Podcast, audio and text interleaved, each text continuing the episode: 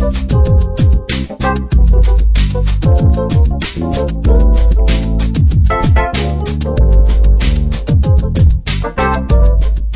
い、こんにちは。タコラジ第15回目の放送となります。この番組は私、おっさんゲーマーの鍋がお送りします、おっさんによるおっさんのためのゲーム系ポッドキャストとしてお送りしております。皆様の通勤の合間にでも聞き流していただけたらなと思っております。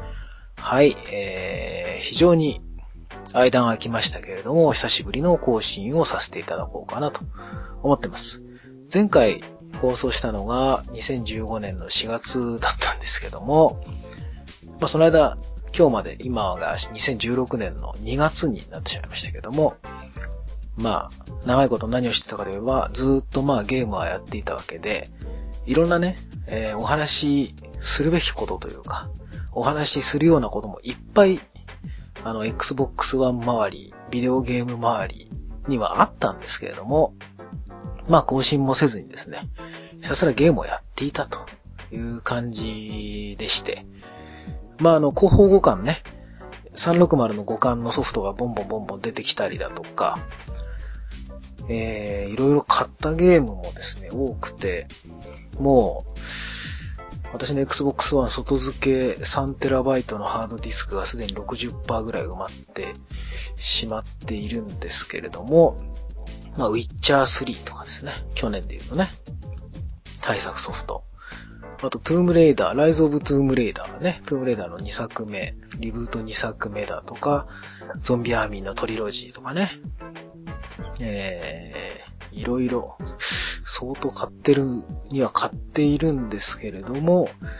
コールオブデューティブラックオプス3なんかも出たし、あとですね、一時ものすごくみんなで、あの、仲間内でハマってたアークサバイバルエボルド、エボルブドっていう、恐竜のいる島でね、サバイバルするっていうのとか、シバリー、メディバルウォーフェアって中世の騎士の、まあ、剣撃の FPS というんでしょうかね。そういうのとかですね。いろいろ、まあ、最近だとフォールアウト4だとか、あるんですけども、スターウォーズバトルフロント。ね、この辺もほぼ、レインボーシックスシージね。えー、今の、ちょっと Xbox One のソフトのね、一覧を、私のソフトを持っているソフトの一覧を見ながら喋ってるんですが、まあいろいろあるわけですよ。ギアーズのアルティメットエディションなんかも買いましたけど、私ほとんどやってませんが、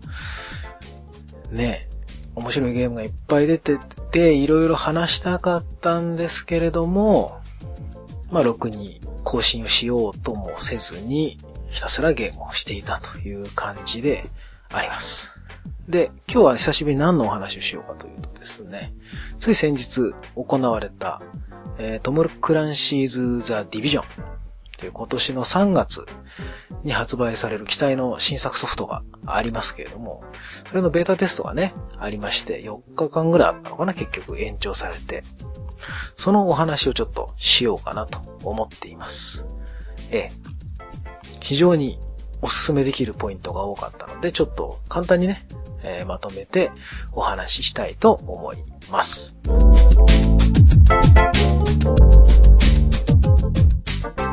ということでですね、今回のタコラジでは、ザ・ディビジョントム・クランシーズ・ザ・ディビジョンのお話をしたいと思います。このゲームどういうゲームかっていうと、まあ、トム・クランシーズってついてるゲームは大体ですね、あの作家のトム・クランシーさんが監修しているシリーズという名目になっておりますけども、確か今はもう UBI さんの方に、このトム・クランシーズっていうですね、肩書きみたいなものが、確かもう権利が移されてて、買い取られて、もう今トム・クランシーは直接確か関わってないはずですね。スプリンターセルとかね。いろいろシリーズありますけれども、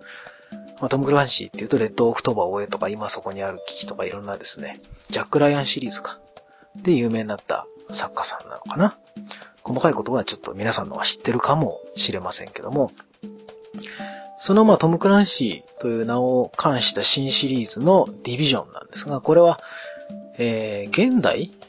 ちょっと未来ぐらいのニューヨークで何か原因不明の細菌兵器によるテロみたいなのが起こって、ニューヨークが壊滅状態になったと。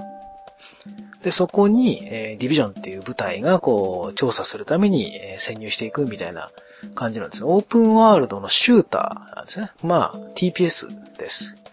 で、まあ、パッと見ね、あのー、あまり詳しくない方なんかが見ると、あ、また洋芸お得意の打ち合うだけのゲームでしょ、ということになりがちなんですけども、このゲームですね、非常にあの、いわゆる、日本のゲームというんですか、国産のゲームなんか好きな方にもすごくお勧めできるポイントがあって、これロールプレイングゲームなんですよね、いわゆる。RPG。まあ、ジャパニーズ RPG とちょっと違いますけども、システムがですね、まあ、ディアブロとか、ああいう感じのハックスラッシュ、あのー、ダンジョンに潜って、アイテムを手に入れてんで強いアイテムを装備したらまたさらに強い敵を倒して、またさらに強いアイテムを手に入れるっていう、まあ永遠に繋がる、まあね、やめ時のないゲームありますけども、皆さん大好きハックスラッシュ、ハクスラの RPG なんですよね、このゲーム。やったことない人が見ると、本当にただのまた、いつもの TPS だろうと。三人称指定のね、シューティングゲームでしょと。アメリカ人は本当そういう銃で撃ち合うゲーム好きだね、みたいな。洋芸好きな人もこういうの本当好きだよね、みたいな感じになりがちですけれども、今回ばかりはあの、結構幅広い世代に、幅広い趣味の方にお勧めできるゲームじゃないかと。というのは理由はその、RPG だっていうところですね。あの、シューターってやっぱりその、皆さんですね、エイミング銃でね、この照準を合わせて戦うのが苦手だっていう人はやっぱりいて、まあそれが好きだっていう人は FPS だとかバリバリやる方だと思うんですけども、ちょっと前にですね、すごく流行ったゲームがあって、それはボーダーランズシリーズね。ボーダーランズ1、2とあとボーダー、ボーダーランズプリシークエルっていう、1と2の間だったかなの話なんかが出たすごく有名な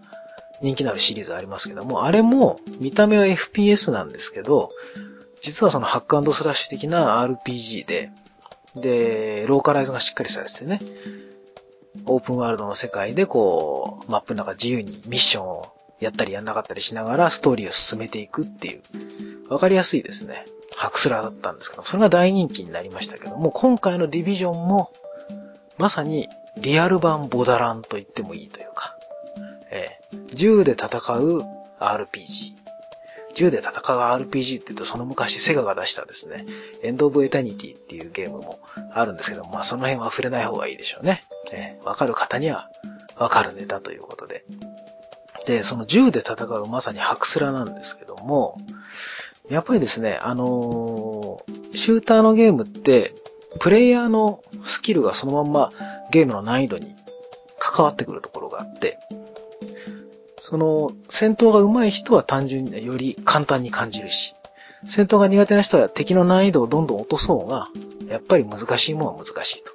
キャンペーンモードなんかでもね、イージーにしても全然クリアできないよって人もいれば、ハードとかベテランみたいなすごい難易度でも、全然余裕でクリアできるっていう人もいるし、やっぱりそれをさらに超えてこうマルチプレイでね、対人戦でバリバリやるのが好きだとか、と思えば、その、苦手な人はやっぱり対人戦はすごく怖いとか。っていうようなところで、このオンラインの、あの、シューターっていうのはすごく好きな人と嫌いな人が、ね、バッサリ分かれるジャンルで、世界的には今もう主流のジャンルですけど、まだまだ、ね、国内のゲーマーさん、特に、まあ、すごく偏見のある言い方をすると、ファミ通ぐらいがゲームの情報源だっていうようなゲーマーさんね、にとっては、洋芸っていう枠組みはまだまだあるんじゃないかなと。だいぶね、僕らが、まあ私、おっさん、もう40超えたおっさんですけど、私たちが20代の頃、まあそれこそ初めて GTA とかがね、日本に来た時と比べれば、だいぶその洋芸に対するその偏見というかそのね、垣根みたいな低くなってますけど、まだまだ、やっぱり、ね、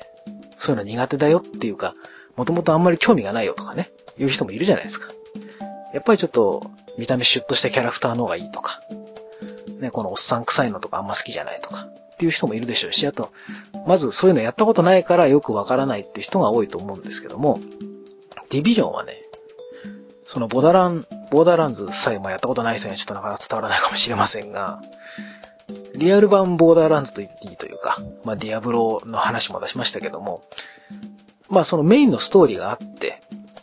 そのストーリーに沿ってこうミッションがマップ上に散らばってるわけですよ。今回はニューヨークの島、ニューヨークのあの、中央の島ですね。ニューヨーク市の真ん中のあの、マンハッタン島か。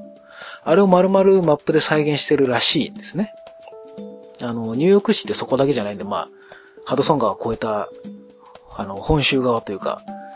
内陸側にもあるんですけども、反対側にもね、確か。まあ、今回マンハッタン島がメインのマップらしいんですけども、そこを丸々再現してて、全部自由に移動できるようになると。ベータでは一部できたけどね、あの、チェルシー地区っていう、あの、ニューヨークの南側のね、マンハッタンの、よくあの、なんだ、画廊があったりとか、ちょっと、なんていうの、カルチャー、新しいカルチャーが生まれるみたいな、ちょっとおしゃれな街みたいなの、ところはチェルシー地区。確かそうなんですけど、あのー、オープンワールドでマップ上にミッションがいっぱいある。メインとなる、その、メインの大筋のストーリー、その、えー、何？ウイルスについての、その、調査をしていく。ディビジョンがね。っていうメインのストーリーと、それに関わる、例えばあっちこっちで、こう、人質を救出しろとか。もちろんそのディビジョンと関わる一緒の、なんていうのかな、警察隊みたいな部隊もいるんですよ。州兵みたいなね。そういう人たちがこう、地元のギャングと戦ってるから援軍に行けとか。あとは、その、なんだろう。誰かが誘拐されちゃったから、その人を探して、あの、解放してやってくれみたいなミッションとかがいっぱいあって、あとウイルスのこの、調査をしてくれみたいなね。このエリアの汚染源を調査してくれみたいなとか、そういうミッションがいっぱいあって、やってもやんなくてもいいようなミッションもあるんですけど、もちろんやれば経験値がもらえたりだとか、アイテムが手に入ったりとかっていうのがもういわゆる普通の RPG と同じなんですね。ただ戦闘が三人称視点、自分のキャラクターが見える状態でのシューティングになってるっていうところだけなんですよ。アクション RPG なんですね。アクションシューティング RPG っていうのかな。うん。そういう感じなんですよ。で、アクションはカバーリングができるのが、まあ、シューターとしては特徴があって、カバリングっていうのは、なんていうんですかね、壁とか、その物陰に張り付いて隠れることができるんです。で、隠れた状態から撃って、あの、銃と体をちょっと乗り出して撃つことができる。で、敵が撃ってきたら壁に隠れるってことができる。まあ、ギアーズ・オブ・ウォーとかによくあるような、えー、カバリングを採用してる。だから基本的には壁に張り付いて撃たれないようにしながら、ちょっとずつ、あの、視点を合わせて撃っていけば、大抵の人では、まあ、よっぽど初めてっていう人じゃない限りはクリアできると思うんです。で、しかも、RPG ですから、どんどんどんどん強い武器とかを手に入れていくことができるわけですね。戦っていくうちに敵が落としたりだとか、宝箱から拾ったりだとかっていうことをすれば、基本的に自分のレベルも上がりますし、そうすれば自分のレベルが上がればその体力だとかっていうのもどんどん上がっていくしね。あと装備品によっても上がるんですけど、レベルが上がると強い武器を装備できるようになるので、レベルが高い。例えばレベルが5になれば、レベル5の武器が装備できるよとか、ね、ショットガンだとか、ハンドガンだとか、アサルトライフル、いろいろあるんですけども、それを装備できるようになる。と、どうなるかって言ったら攻撃力が上がる。なので、多少下手だろうが、ね、苦手だろうが、ちょっとずつ自分が強くなっていけるので、攻略しやすくなる。敵のレベルは多分ね、あれね、エリアごとに決まってるんだと思うんですよ。うん、エリアごとになんかイージー、ここのエリア適正のレベルは3から5ですよとか、ここは5から8ですよみたいなの書いてあったんで、エリアごとに。そのレベルを見ながら戦って経験値を上げてって、あの、武器を強くしていけば、多分誰にでも、ね、そこそこ進めるような難易度になってると思うんです。普通のシューターに比べて。なので見た目よりも難易度は低いんじゃないかなという気がします。うん。ディビジョンね、あの、ほんとハックスラッシュなので、誰にでもお勧めできるところだと思うんですよ。あんまりそのストーリーが大行にね、こうなんていうんですか、あの、ムービーでやたらこう引っ張っていく感じでもなく、寄り道もできるし、かといって寄り道せずに多分本編だけをやっても、ある程度の経験値が得られるようになってると思うので、で、作りはすごく丁寧ですね。あとこの世界観もね、いいですよね。なんでしょう、荒廃したニューヨークっていう。で、このニューヨークの街並みが、私はニューヨークに行ったことはないですけども、本当にニューヨークの街並みをね、再現してるらしいんですよ。まんま。全部の建物に入れるわけじゃないんですけども、ちゃんと有名な通りとかね、あと、ランドマーク、こういうでっかいビルがあるとか、図書館があるとか、そういうのは、どうも本当のニューヨークの地形をそのままやってるらしいので、多分ね、あの、ベータテストの時とも、時とかもあの、外人さんすんごいキャッキャ言いながらやってましたけど、あの人たちにしたら、相当面白いんだと思いますよ。僕らが多分、渋谷とか、新宿の街の中で銃構えて走り回ってるようなもんなんですよね、絶対。そんな楽しいに決まってんですよね。あいつらいいなと思いながらやってましたけども。あと、街中には、もちろん自分たちのキャラクター、自分ですね、自分の分身となるキャラクターの他に、同じサーバーに何人かオンラインのプレイヤーが入ってきます。で、その人たちと一緒に、あの、攻略したりすることもできるし、もちろん一人で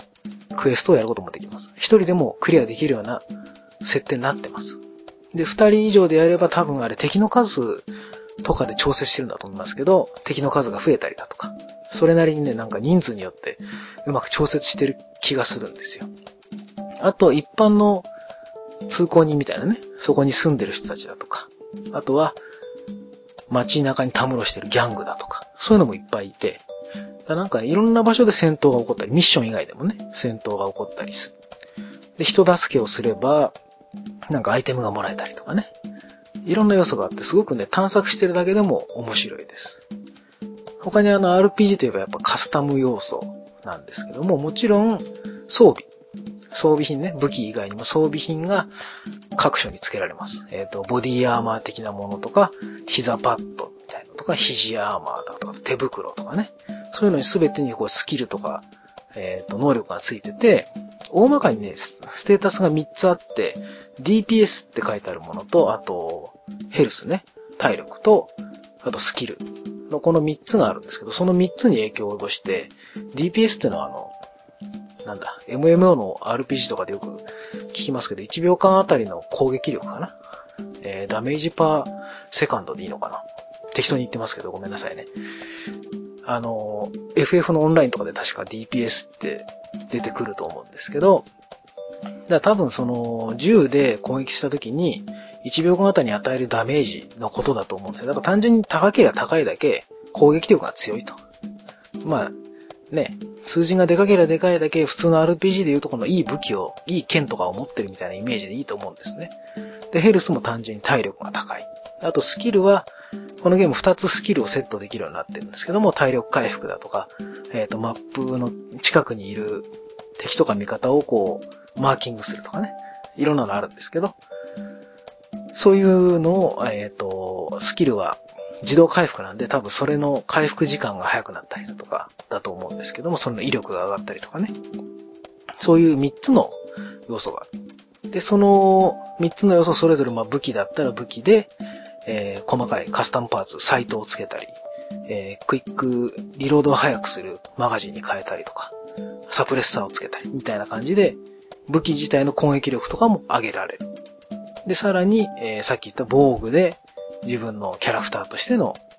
なんだろう、ステータスを上げる。あと、スキルね。スキルで、えー、さらに戦闘のサポートするみたいな感じで、カスタマイズがすごくできます。なので、一人一人、キャラクターの個性が出やすくなってると思います。あともちろん外見も、ベータではね、そんな細かくできなかったんですけど、顔のパーツも多分顔と髪型で選んで組み合わせるのかな。うん、そんな感じでできて、自分のキャラクターが作れます。あと、さっき言った装備品とは別に、直接そのステータスには関係ない服ね。あの、インナーとなる長袖のシャツと、上に羽織るジャケットと、えー、カーゴパンツ、まあ、ジーンズとかのパンツと、ブーツ、あと帽子ね。この辺は、街中とかいろんなクエストとかで拾えるんですけども、それはね、見た目だけなんで自由に変えていいんですね。なので、あのー、スキルに影響するその、防具の部分はあくまでもアーマーでしかないんですよ。肘の一部とかね。あのー、膝当てとか。なので、見た目のその色の感じだとか、服の感じは、スキルに影響しない、本当にただのファッションとしての要素に分かれてるので、ここは僕はすごくいいなと思いましたね。よくあるのが、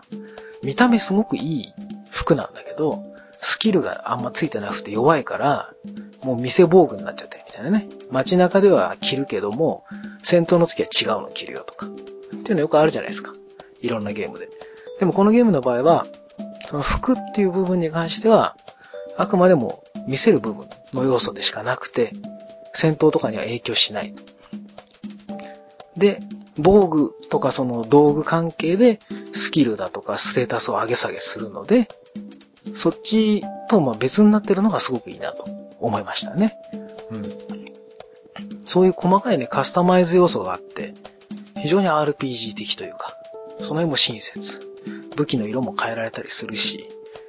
とにかく探索をいっぱいすることでいろんなアイテムが手に入るので、よりカスタマイズができる。でカスタマイズすると楽しくなるから、さらに探索がしたくなるっていうもう、ハクスラのね、王道を行くシステムをまんま持ってきてるんですけども、一個一個の作り込みが激しく素晴らしいので、終わり時がないというか、やめ時がないゲームですね。私も、ベータテストの間だけでまあ、20時間弱ぐらいか、は遊びましたけども、なんだかんだ毎日ね、一度入るとどうしても3、4時間はやってしまいますね。夜のね、10時、11時ぐらいから、なんだかんだ2時ぐらいまで、毎日のようにやってましたから、え、一人でもできるし、フレンドさんなんかと合流して遊ぶこともできるってその辺のね、気楽さもあって、非常に楽しいです。あとですね、ローカライズもされてまして、UBI の、UBI ジャパンか、から発売されるんですけども、すべて音声がね、日本語入ってます。で、字幕も日本語入ってるんで、でそれぞれ変えられるんですね。だから日本語字幕で音声英語とか、逆に日本語音声で字幕英語とかも多分できると思います。で、あのー、外野の声というかですね、街中でただ歩いて通り過ぎていくだけの人の声とかも全部日本語入ってるんで、すごくわかりやすい。なんていうのかな、街が生きてる感じがします。で、ただ、一つだけあの、結構話題になってたんですけど、大阪弁を喋る人が結構多いんです。なぜか。ニューヨークなのに。まあ、多分、ニューヨークっていろんな人種がいるんで、いろんな人種が喋ってる言葉を再現したかったんだと思うんですけど、それにしてもちょっと大阪弁率がちょっと高いなっていうのは気になるところですね。うん、確かに。まあ私もそんなには気にしない方なんですけど、一回英語音声に変えてみたら、やっぱ街中歩いてる人が英語喋る人と、あと中国語喋る人とか、多分他にももっと探せばいるんじゃないかと思うんですけど、いろんな言語を喋る人がいるんですよ、やっぱ。ニューヨークなだけに。多分、その辺の再現をしたくて、日本語の中でもこう、ちょっと方言に分けてわざわざ吹き替えにしたのかなとか思ったんですけど、まあそれでもちょっと大阪弁コテコテすぎるかなっていう感じもしなくもないです。気になる人はやっぱ英語音声にしちゃえとしちゃえばいいと思いますね。まあ字幕読むのはちょっと大変ですけど、それでも気になるんであれば、あの、変更もできるっていう、その選択の余地があるのは非常にいいローカライズだと思います。ね。某会社みたいなことはしないと。日本語をね、別売りですよみたいなとか。日本語版、吹き替え版は別で売りますよとかね。そういうことはしてない。その辺 UBI さん素晴らしい。と思います。でですね、まあ、基本的にはそのハックスラッシュの RPG ですよっていう。まあ、いわゆる RPG にある要素は全部入ってます。あとは、そうだ、カスタマイズで忘れてたけど、あの、拠点のね、グレードアップみたいな要素もあります。ベータではあの医療機関のグレードアップ、医療機関とあとなんだっけな。なんかあと二つぐらいあって、その医療班、何々班、何々班みたいなあって、で、メインクエストの中でお医者さんをね、助けて連れ帰ってきて医療班をグレードアップするみたいなのがあったんですけど、多分そういう細かいクエストいっぱいやることで、自分の拠点がだんだんこう、強化されていくみたいな要素もあるみたいですね。これもカスタマイズの一部として非常に面白い。多分やらなくてもいいんだろうけど、やるとスキルが増えるっぽいんですよ。なので、積極的にやった方がいいのかなっていう要素ではありました。あと、えー、オンラインの、えー、協力型であり、対戦型のシューターなんですね、これね。だからソロでも遊びますよとは言いましたけども、友達と4人まで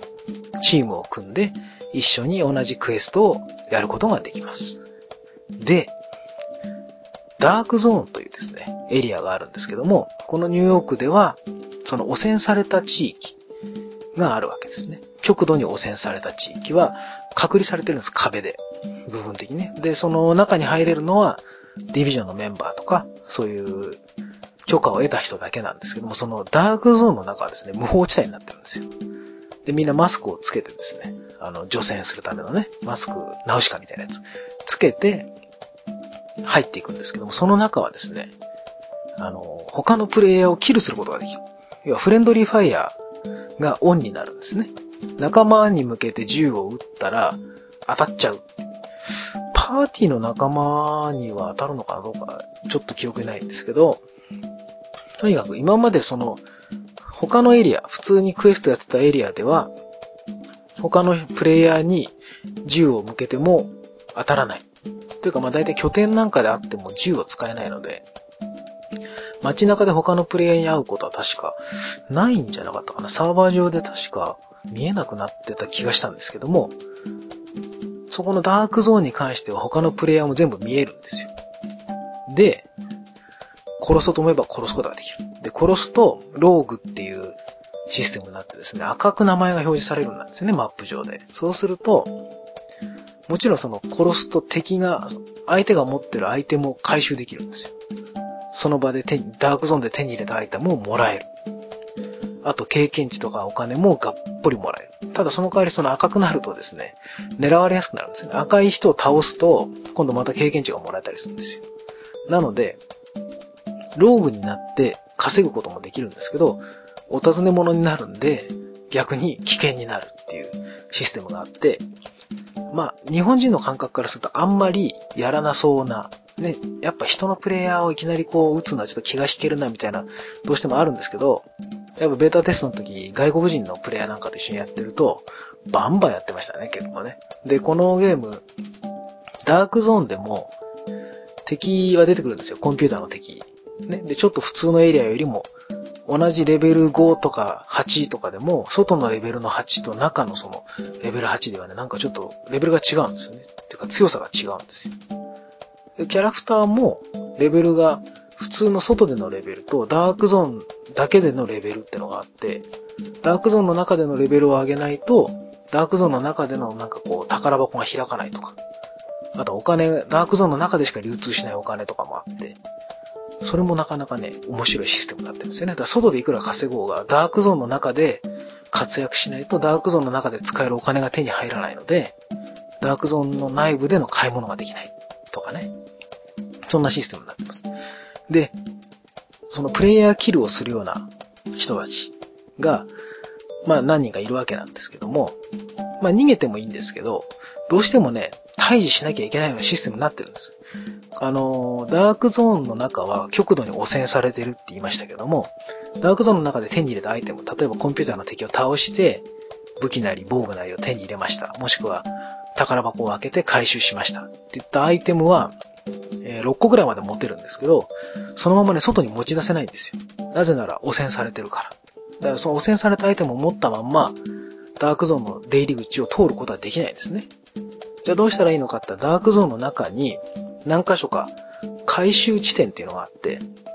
そこにヘリを呼ぶんですよ。そうするとヘリがやってきて、あの、一定時間、1分とか2分とか経つとヘリが飛んできて、ロープを下ろしてくれて、そこのロープに自分のアイテムをくくりつけて回収してもらう。で、そのヘリが、えー、多分除染する施設に持ってってくれるんでしょうね。で、アイテムを除染してくれて、拠点の、えー、ボックスに入れてくれると。そうすると、やっと、自分が、あの、ダークゾーンの中で手に入れたアイテムを使えるようになるんですね。なので、その回収地点には、必然的にいろんなプレイヤーが集まってくるんです。で、誰かが回収班を呼びましたよってなるとマップ上に表示されるんで、まあ誰かが呼んでくれたら自分もアイテムをそこに持ってって回収してもらおうってやっぱ思うんで、行くわけですよ。そうすると、プレイヤーキルをするようなローグね、さっき言った赤い名前になるプレイヤーとかもいたり、まだその時点ではそのローグになってないんだけども、人が集まってきたなってなったら、他のプレイヤーを撃って相手も回収してやろうみたいなことを考える人もいて、お互いにね、こう、睨み合いになったりするんですよね。出方を伺うっていうんですか。うん。あの、ちょっと離れたところからこう、様子見て、壁に隠れてね、お互いに、あいつら撃ってくんのかな撃ってこないのかなで、ヘリが来ても、1分ぐらいは確かそこにホバリングしてんのかな？今行っていいのかなみたいな。一番最初に行った瞬間に撃たれるんじゃないかな？みたいなんで、こうじりじりじりじりやって、そんなことしてるうちにヘリが行っちゃったとかね、そういうことも あったりするんですけど。なのでね、外での、そのクエストの進行は比較的普通の RPG。まあ、ボダランなんかに近い普通のハクスラ RPG なんですけど、ダークゾーンの中はそのオンラインのマルチプレイをガンガン楽しんでいるプレイヤーにも楽しんでもらえるような難易度が一段上がったね、すっごい緊張感の高いゲームが楽しめます。なので、二つの、その、初心者から幅広く楽しめるような通常エリアと、あと、オンラインに特化した感じのダークゾーン。二つがね、うまく共存してて、しかもそのゲームのその汚染されたニューヨークっていう設定にうまくマッチしててね、素晴らしいシステムなんですよ。なので違和感なくゲームに没入できる。ダークゾーンは怖いところ。なぜなら汚染されていて荒れ果てた土地だからと。それがそのまま他のプレイヤーを殺すような人たちの集まりになってるっていうのが、もうね、すごくよくできた設定で、ゲームとして素晴らしいなと思いましたね。実際ね、一人でダークゾーン行くとすごい怖いんですよ。実際アイテムとか回収して、なんとかね、あの、コンピューターの敵をた、あの強いながらも倒して、でも、そこで回収に行ってもやられちゃうとかね、私 YouTube に最近また動画を上げ始めましたけども、まあ見ていただければ、この間私が悲惨な目にあったやつがですね、上がってますので、まあ後でブログに貼っとこうかな。見てください。非常に笑える仕上がりで。私もその目にあった時にですね、怒るというよりも笑ってしまいましたね、思わず。やられたと思って。えー、とにかく、ディビジョン。あの、見た目で敬遠してる人がいたら、中身はね、本当に普通のハクスラ RPG なんで、あの、ディアブロとか、ああいう系好きな人は触って損はないと思います。3月の10日ぐらいだったかな、日本発売。もうあと1ヶ月ぐらいですから、ぜひちょっと購入を検討してもいいかと思います。で、4人までチーム組めますから、フレンドさんとね、一緒にこう、ダークゾーンに侵入してみるとか、え、いろいろ楽しめると思いますんで、これは久しぶりの大当たりなんじゃないかと思います。え、トム・クランシーズ・ザ・ディビジョン。非常にお勧めできるソフトだと思います。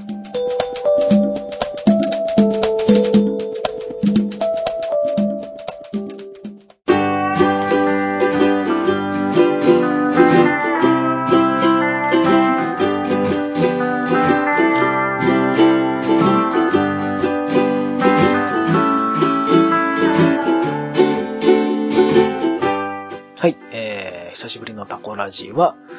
この辺まで。たしましょうか。今日はディビジョンのね、お話をしました。先日、ベータテストを非常に楽しませていただきました。これからね、えっと、今年も本当にやばいんですよ、また。ビデオゲームはね、もう、ポコポコポコポコ出るんですよ。去年もね、あの、スターウォーズバトルフロントが出て、レインボーシックスシージが出てっていうのが、スパンが短くて、あと、そこにトゥームレイダーも出たし、フォールアウトも出たでしょ？その辺でもうフレンドさんたちでみんなでもうわーわーわーわー言っててね、もうどれやりゃいいんだみたいな感じだったんですけど、スターウォーズバトルフロントなんかちょっとね、サーバーがね、アジア隔離だったりとかして、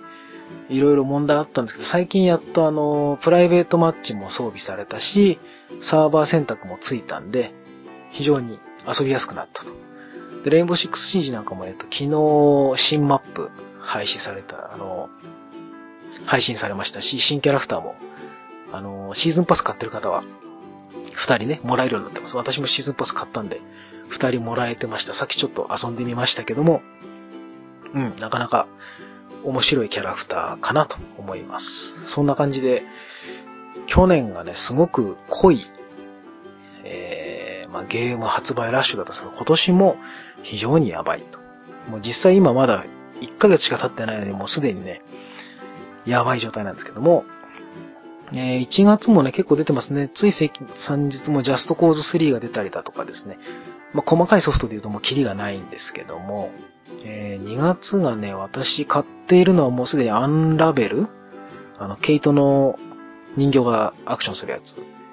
とかですね。あと、あ、マイティナンバーセブンは延期か。あと、プラント VS ゾンビーズガーデンオフェア2が2月の終わりに出ますね。あと、ファークライプライマル。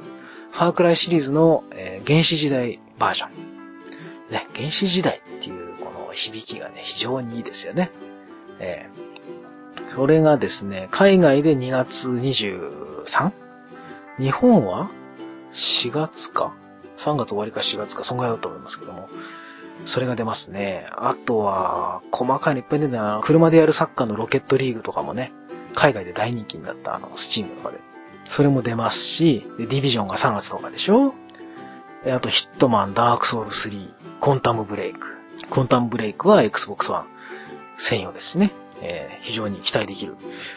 ところで、ちょっと私も今情報を集めてトレーラーを見ては、あ、面白そうだなと思ってますけども、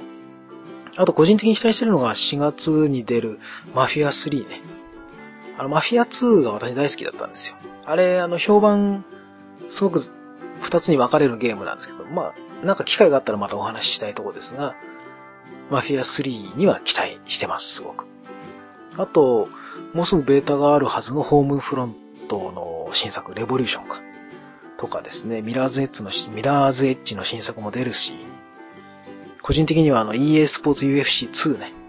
ロンダ・ラウジーとマクレガーがジャケットになってる。いや、買いますよ、今回も。UFC のゲームね、前作すごく面白かったんで、今回もまたキャラクター作ってチャンピオンを目指してみたいなと思ってます。とにかくもうやるゲームが多すぎて、お金足りない、時間も足りないっていう感じですけども、ディビジョンはね、多分長く遊べると思います。なぜなら、あの、その対戦とかじゃないんで、一人で遊べるんでね。あのー、それこそ本当レベルが確か最初30までだったかなレベルキャップ。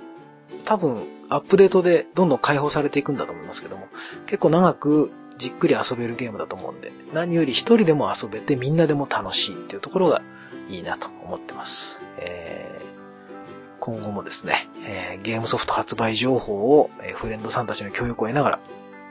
さっきあの、言った発売の流れなんかもちょっとフレンドさんに作っていただいたんですけども、ね、こういうの整理してくれると本当ありがたいですね。もう感謝してます。そんなわけで、えー、タコラジ、今回はこの辺までにしましょう。次回なるべく早めに更新できたらいいなと思ってますが、えー、2月ちょっと、まあ、ボードゲーム関係とかですね。あと、奥さんの誕生日でちょっと旅行行ったりとか、いろいろ忙しいので、ちょっとどうなるかわかりませんが、まだまだタコラジ終わってませんので、え、気長に待っていただけると嬉しいかなと思います。では、えー、今回はここまでにしたいと思います。最後までありがとうございました。